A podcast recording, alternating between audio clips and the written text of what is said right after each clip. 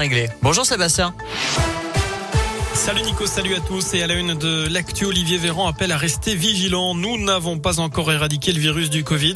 Le ministre de la Santé veut quand même rassurer. Il n'y a aucune raison de penser qu'il y aura une nouvelle vague de l'épidémie de Covid dans les jours à venir.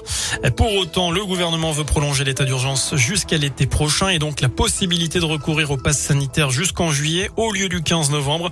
Le projet de loi a été présenté ce matin en Conseil des ministres. Le texte durcit au passage les sanctions en cas de fraude jusqu'à 5 ans de prison et 60 75 000 euros d'amende. Alors est-ce que c'est une bonne chose? C'est la question du jour sur radioscoop.com. Vous avez jusqu'à 19h pour répondre sur notre site internet. C'est une découverte dont se serait bien passé eh bien les services du conseil départemental du Puy-de-Dôme jeudi dernier à Orsine en plein cœur de la zone protégée de la chaîne des Puits. Un mètre de cube, un mètre cube de déchets amiantés ont été retrouvés sur un chemin. Le même jour, d'autres déchets là aussi toxiques ont été découverts près de l'arboretum de Roya. Des dépôts sauvages dont l'évacuation euh, par une entreprise spécialisée a été prise en charge par les communes concernées et le département. Pour rappel, ce type de délit est passible de deux ans de prison et 75 000 euros d'amende.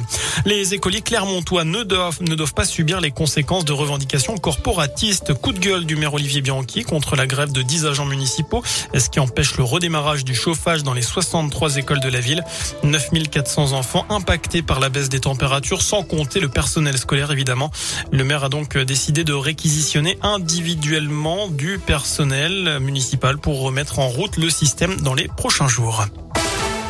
Dans le reste de l'actu, la mort d'un soldat français au Mali, le maréchal des logis Adrien Kélin, 29 ans, appartenait au 4e régiment de chasseurs de Gap. Il est décédé accidentellement lors d'une opération de maintenance. C'est ce qu'a annoncé la ministre des Armées, Florence Parly. Le nombre de naissances en forte baisse. L'an dernier, en Auvergne-Rhône-Alpes, la natalité a baissé de 3% selon l'INSEE. Ce sont 2800 naissances en moins. À retenir aussi cette panne géante chez l'hébergeur OVH. De nombreux sites internet ont été inaccessibles durant plusieurs heures. Un des dirigeants parle d'une humaine, une mauvaise nouvelle hein, pour l'entreprise à 48 heures de son introduction en bourse.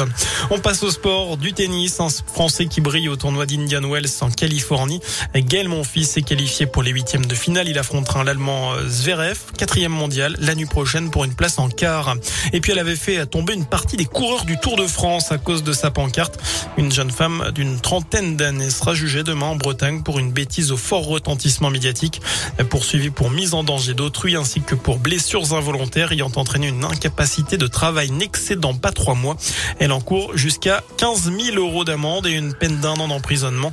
En parlant de la grande boucle, notez que le parcours du Tour 2022 sera dévoilé demain à Paris. Malheureusement, les coureurs ne devraient que très peu passer en Auvergne l'été prochain. Voilà pour l'essentiel de l'actualité. Passez une excellente fin de journée.